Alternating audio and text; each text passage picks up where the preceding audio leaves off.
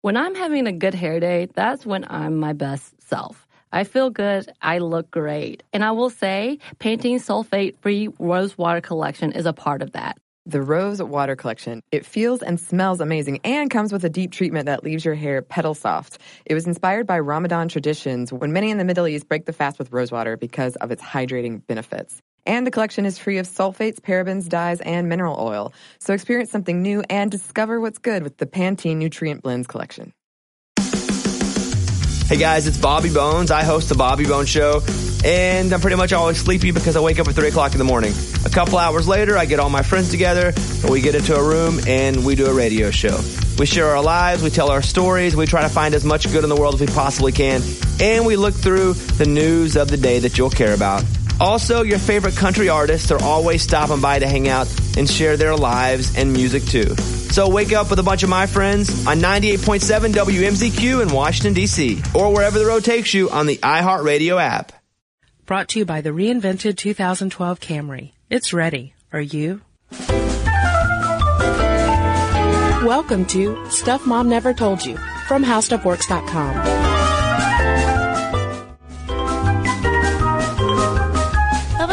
to the podcast. I'm Cristen. And I'm Caroline. And today we are talking about women's role in peacekeeping, peacemaking, uh, in the context of global security, conflict resolution, ending wars. Um, and apparently also, we're good at that. Yeah, we're really great at it. and by we, I mean women, not necessarily Caroline and I. Uh, yeah, I've never uh, made or kept peace. You just on the global scale. You just make fights, global fights, fist fights. Hey, yeah. Um, yeah, we wanted to to talk about women in peace today, uh, partially because of some comments that Hillary Clinton made. Hillary Clinton, also known as not also known as, but her official title as a Secretary of State of the United States of America. She was at a women's breakfast in Munich in early February, and she was commenting on the need to get more women involved in the international peacekeeping process because she points out that women and children are the primary victims of 21st century conflict and says, quote, in the last two decades, dozens of conflicts have persisted because peace efforts were unsuccessful. Talks broke down, agreements were broken, parties found it easier to fight than to negotiate, and far too often in these failed efforts, women were marginalized, making up, by one estimate, just 8% of all peace negotiators. Right, which is, it is a very tiny percent, and she is, she speaks the truth. But there are three very important women that we should talk about who have been involved in the peace process, and those are the winners of the 2011 Nobel Peace Prize. Uh, which was awarded in October. And they went to Liberian President Ellen Johnson Sirleaf, who's a Harvard educated economist and the first woman to be elected president in modern Africa. Peace activist Leymah Gbowee, also of Liberia, and a pro-democracy campaigner from Yemen, Tawakkol Karman. And this was seen as um, a really significant acknowledgement of um, women's role in peacemaking and also sort of a, a call to get more more women actively involved in the formal processes because as we'll talk about in the podcast it isn't that women have been completely inactive it's just that we've had to work outside of um, the the formal negotiating processes through grassroots organizations uh, protesting organizing other women in the community in order to get attention and uh, and work in that way. So the the United Nations is also going to be a pretty strong theme in today's episode because it's getting more women to the peace talks tables um, is, is one of their primary focuses right now. And this goes back to the year 2000 when former UN Secretary General Kofi Annan uh, said that for generations women had served as peace educators both in their families and in their societies, and they proved instrumental in building bridges rather than walls. And I don't know about you, Caroline, but that quote right there really starts to hint at the undercurrents of why women are so desired at the peace table, the theory behind what women bring, our un- unique skill sets We that we bring with us. We do have unique skill sets, and as uh, as Gbowee said uh, after the Nobel Peace Prize was awarded, she said it's finally a recognition that we can't ignore the other half of the world's population. We cannot ignore their unique skills. And so, yeah, what what are our unique skills as women? Um, according to retired Lieutenant General Orit Adato of the Israeli Defense Forces, uh, she says that we have soft skills. Uh, she spoke uh, with a bunch of other uh, female peacemakers uh, at a meeting at Harvard University back in January. And she said that we have skills like the ability to see the whole picture, but at the same time to identify and give our attention to the details, to contain situations and deal with them, and to balance priorities. Another woman who was at the meeting was Samira Hamidi, director of the Afghan Women's Network, who said that women are likely to show commitment to the process. And Rebecca Joshua Okwaci, founder of the Sudanese Women Empowerment for Peace, uh, said that women recognize the importance of building up civil society and individual rights to create long-lasting peace. And the idea behind that is that women are particularly invested in preventing and stopping conflict because we are the ones who deal with the impact, the communal impact. Um, I can't remember where the, the quote's from, but it's a common brunt that women have to bear on on the home front, no matter where they are or what side of a conflict um, their their respective uh, nations might be part of. But another reason too why women need to be brought into the peacemaking effort is that there is such a legacy of failure at this point from how the traditional peace negotiations usually work. And this is coming from the U.S. State Department. Um, for instance, nearly half of the agreements that ended conflicts in the 1990s failed within five years of signing it. Five years. Right. Uh, making it pretty incredible that, you know, that the um, Civil War resolution in the United States even is held on for so long. Um, also, according to the World Bank, uh, speaking of civil wars, 90% of civil wars in the 21st century occurred in countries that already had a civil war in the previous 30 years. And so they think that the pitiful success rate might also have something to do with that lack of a female element that might theoretically look beyond just getting that handshake, getting the signature on the peace treaty to actually building those community bridges and rebuilding those nations. Exactly. And speaking of rebuilding, this is also um, this was cited uh, on the State Department website. According to research conducted by the International Crisis Group in Sudan, Congo, and Uganda, women who participate in peace talks often raise such issues as human rights, security, justice, employment, education, and healthcare.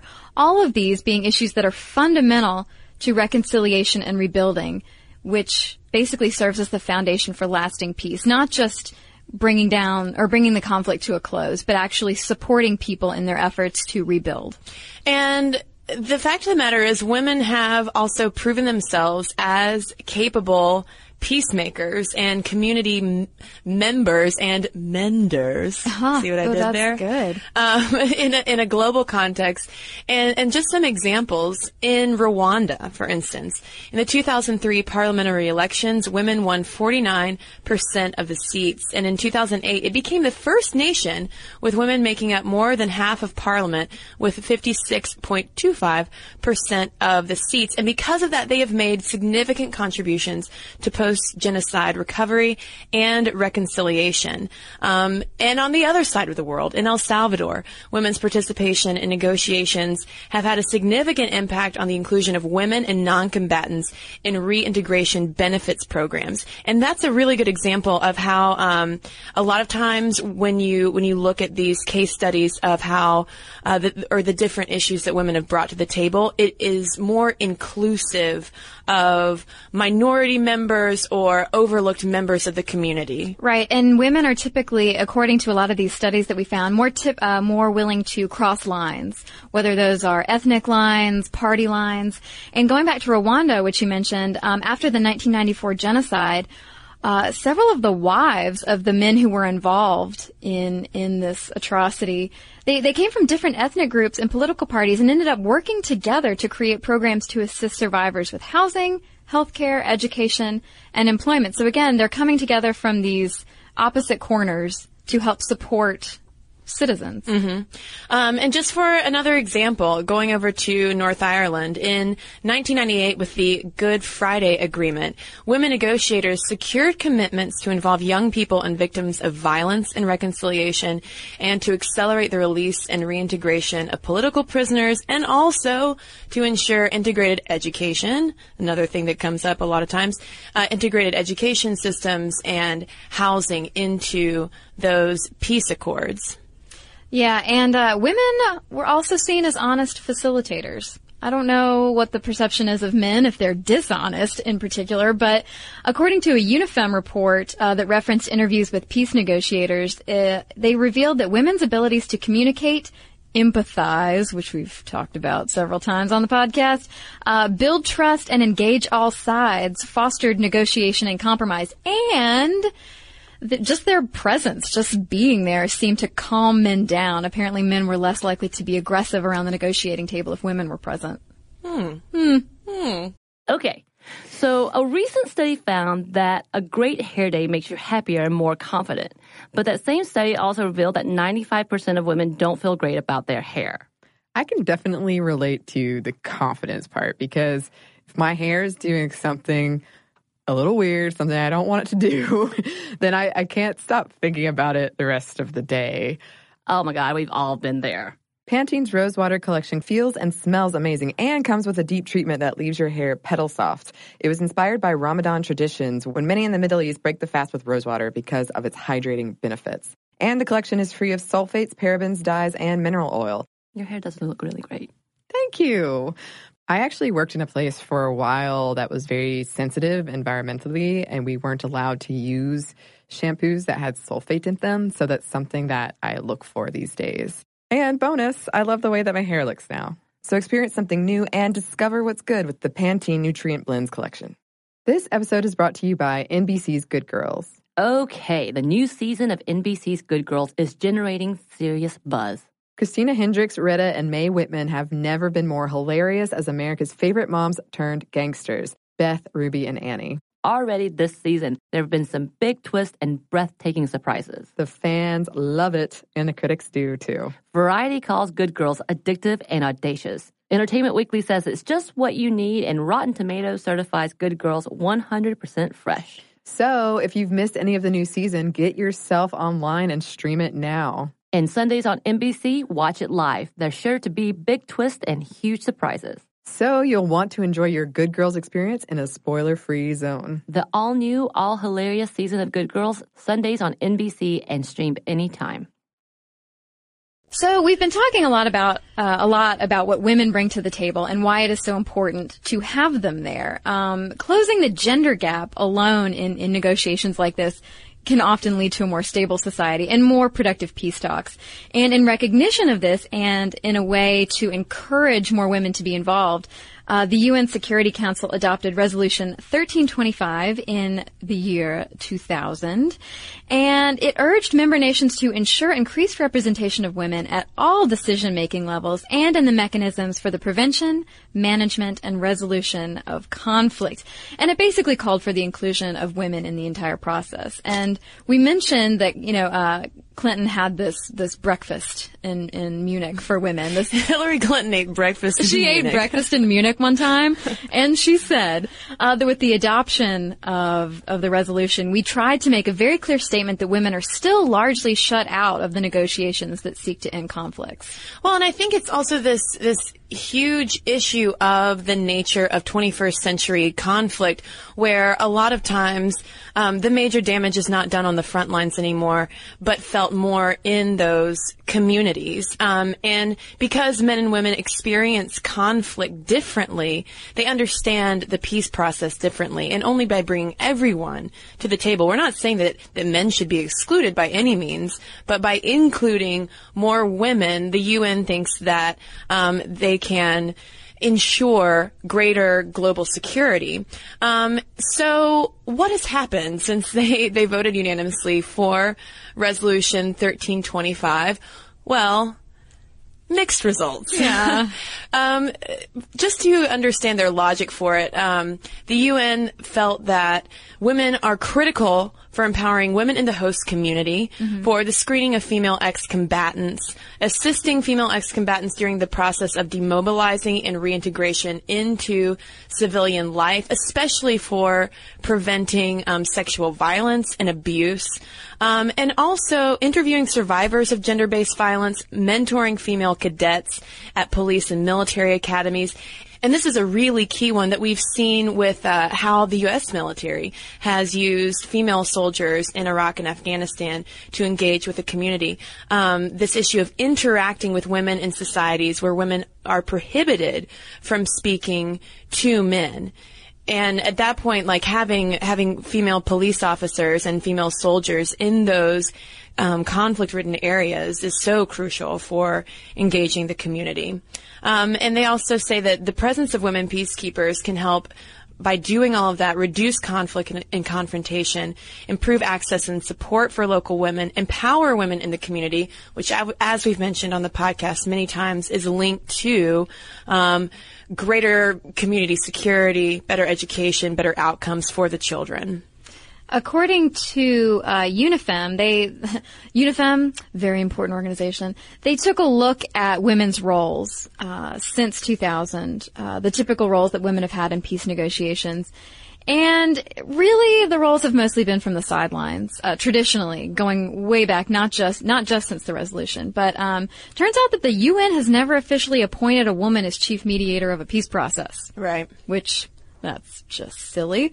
Uh, and few women have actually been signatories to the text of accords. So we haven't been putting our John Hancock on them either. And uh, while women have served as witnesses to the process, their role is largely representational. We end up, we women, not me again. Um, we usually end up holding parallel peace conferences uh, to to the major one, just so that people are aware of our opinions and what we find to be important. So it also kind of serves to highlight the fact that we are often excluded. So we end up holding these parallel, uh, either grassroots type of protests or just meetings in general.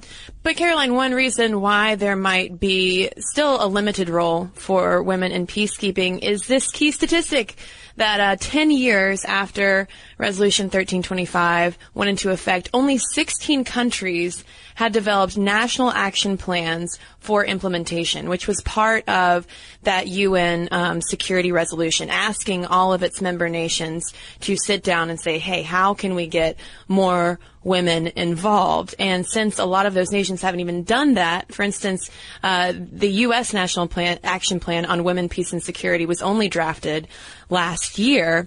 Um, I think that's one of one of the reasons why we're still seeing that big gender gap.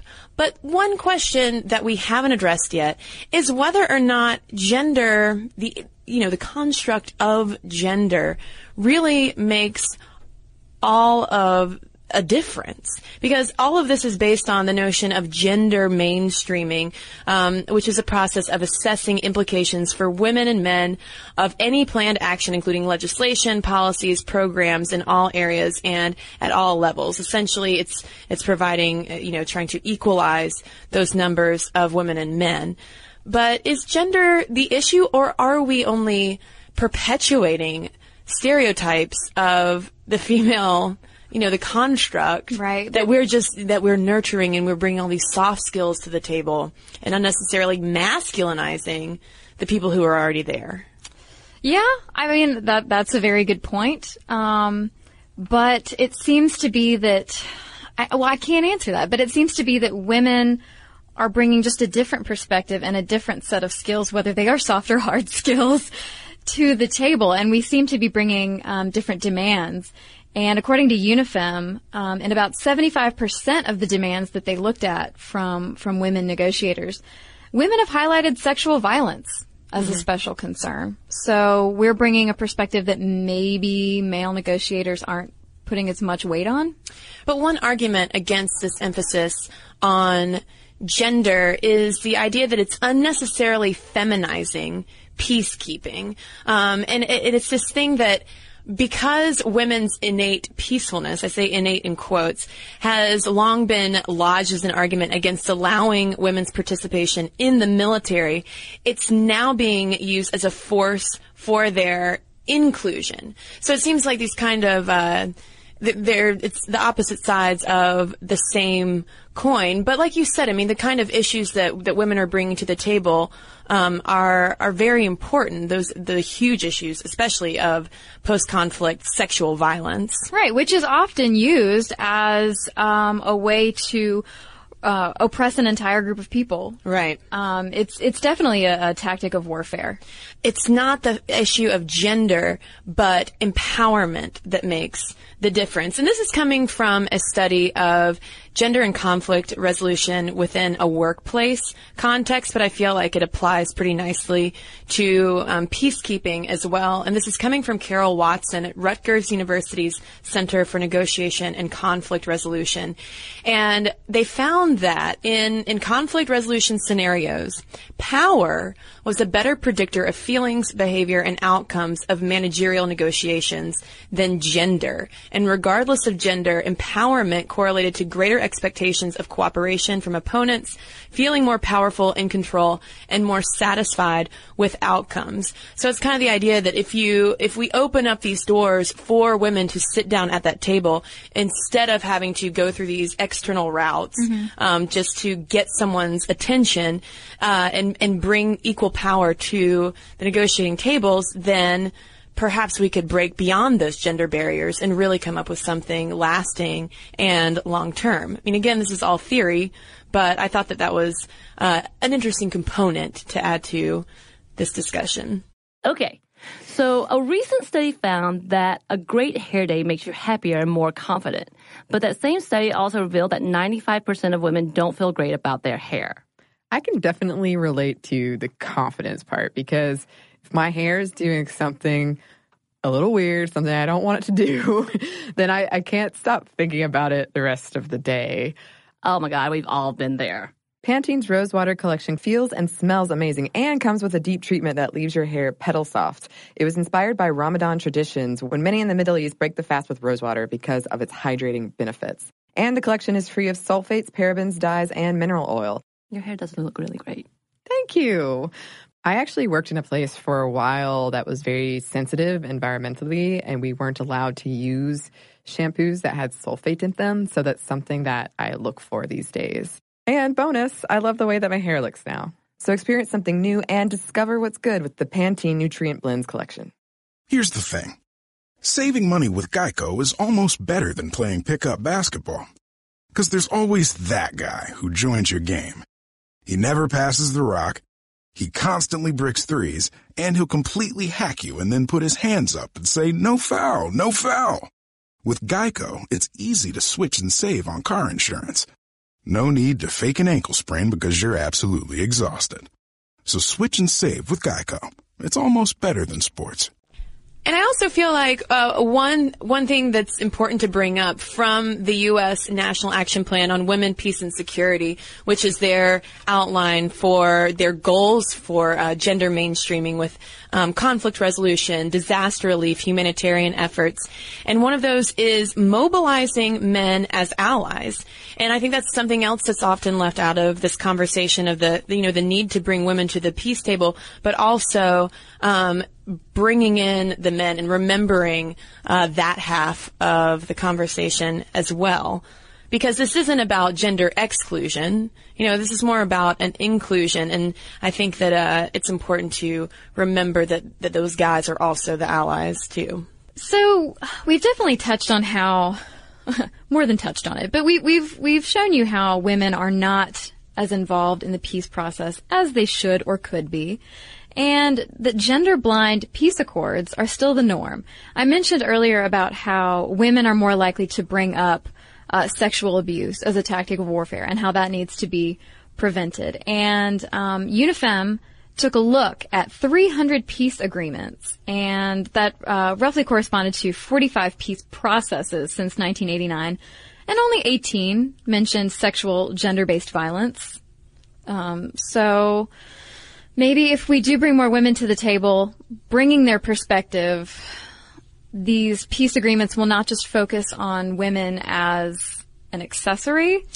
Right. I mean, and, and also to that point, um, with that UNIFEM study that you mentioned, out of the 585 peace agreements, only 25 even referenced um, general political and legal equality on the basis of gender or non-discrimination. So it's beyond just sexual violence. I mean, it, a lot of times just issues of human rights mm-hmm. are overlooked. And um, since women are often marginalized, more marginalized than men, that is a unique perspective that needs to be brought to these tables. Correct. Um, so we don't have the, all of the answers for it, but I think that it's pretty clear that while um, women are not necessarily superior peacemakers, we are necessary. Um, actors in that process. Right, because I mean, you know, we talked about gender equality and gender mainstreaming to get people, men and women, on an equal footing. I just think that women's issues are not just women's issues; they're human rights issues, and women who are uh, raped or attacked during wartime, that's a major issue for the society in which the conflict is happening. And so that needs to be a major focus of the, whatever peace agreement's going on as well. It can't just be, yeah, I mean, yes, we want to end the conflict, but it can't just be about like, okay, it's done now let's move on. Everybody's happy now, right? No, there has to be some attention paid to rebuilding these people and rebuilding these towns. Right, and that also goes for disaster relief efforts, humanitarian efforts, um, basically gender mainstreaming across the board. Whenever it comes to community rebuilding, it's something important that needs to happen, and hopefully, um, we will see more more action, more empirical data to prove that, that people are really taking UN Security Resolution 1325 more seriously. But I think it's pretty rad in the meantime that Hillary, Hillary Clinton is speaking out on behalf of getting more women to the table. Mm-hmm. So that's all we have to say about women in peace. Anyone out there who has studied this or has been um, active in peace processes of any sort. Uh, yeah, at the at the top, or maybe just a grassroots. Hillary Clinton, you know, if you're listening, yeah. that's cool too. You can email us momstuff at discovery.com, and we have a couple of completely unrelated letters to read to you. All right. This is an email from Ryan about our wrestling podcast. And he said, this is incredible. I'm so glad, I'm so glad he emailed us. He said that my wife's aunt, Johnnie Mae Young, started pro wrestling in 1941. She's gone by multiple titles, including Matriarch of the Mat. She appeared in a Raw event as late as 2002, but one of our favorite bits about her is her Jay Leno interview with Snoop Dogg. YouTube no longer has it due to copyright, but it was hilarious. I haven't seen it yet, but a documentary was made about her and her wrestling partner called Lipstick and Dynamite, and he uh, he references Wikipedia if you want to read more about Johnnie Mae Young. And I've got one here in response to our episode on faking orgasms uh, from Fabio, and he writes, "Don't do it." You are basically rewarding for bad performance and teaching the man that what he just did was correct. The result is that he will continue doing the wrong thing. Don't worry about the ego. It's a myth that guys are fragile about prowess. The attitude of Harry in the movie is not accurate at all. That's when Harry met Sally. Uh, we know very well that when that we get faked because most of the time we can tell. We don't say anything so as not to make a fuss and bruise your ego. Oh. For some reason, many women think that they're awesome at faking it, but I'm sorry, it just makes you look shallow. When praise is a lie, it's just bitter. Not faking will also make all those times when it does happen all the more special, and he might just stick around and talk a little. he might, and he might just stick around and talk a little longer during the afterglow. We also know that some women simply can't or don't consider it a necessity, and that's cool. The only time you can justify faking is if you want to get it over with and plan to never have sex with that person again. So there's a guy's perspective on faking orgasms. That's what I mean, faking. Uh, and if you have anything, again, to send our way, momstuff at discovery.com is the address. You can also head over to Facebook and leave us a comment there or tweet us at momstuffpodcast. And you can read all of the things that we've been working on over at our parent site, howstuffworks.com. Be sure to check out our new video podcast, Stuff from the Future. Join How Stuff Works staff as we explore the most promising and perplexing possibilities of tomorrow. The How Stuff Works iPhone app has arrived. Download it today on iTunes. Brought to you by the reinvented 2012 Camry. It's ready. Are you? So here's something that some of you might find shocking. 95% of women don't feel good about their hair, but Pantene is changing that. Pantene's Rosewater collection combats bad hair days with an innovative formula that uses rosewater derived from the petals and buds of the Rosa gallica plant. With Pantene's Rosewater collection, I can really feel how much more hydrated my hair is. And it's sulfate, paraben, dye, and mineral oil free, which makes me feel good because who needs all those additives? Experience something new and discover what's good with the Pantene Nutrient Blends collection. This episode is brought to you by NBC's Good Girls. The new season of NBC's Good Girls is generating serious buzz. Christina Hendricks, Retta, and Mae Whitman are hilarious as America's favorite moms turned criminals. This show is the perfect blend of comedy, action, and romance. No wonder critics call Good Girls your next TV addiction. And Rotten Tomatoes rates it 100% fresh. Ooh, Good Girls, Sundays on NBC. The new season has already had some wild twists, so watch live. And stream anytime.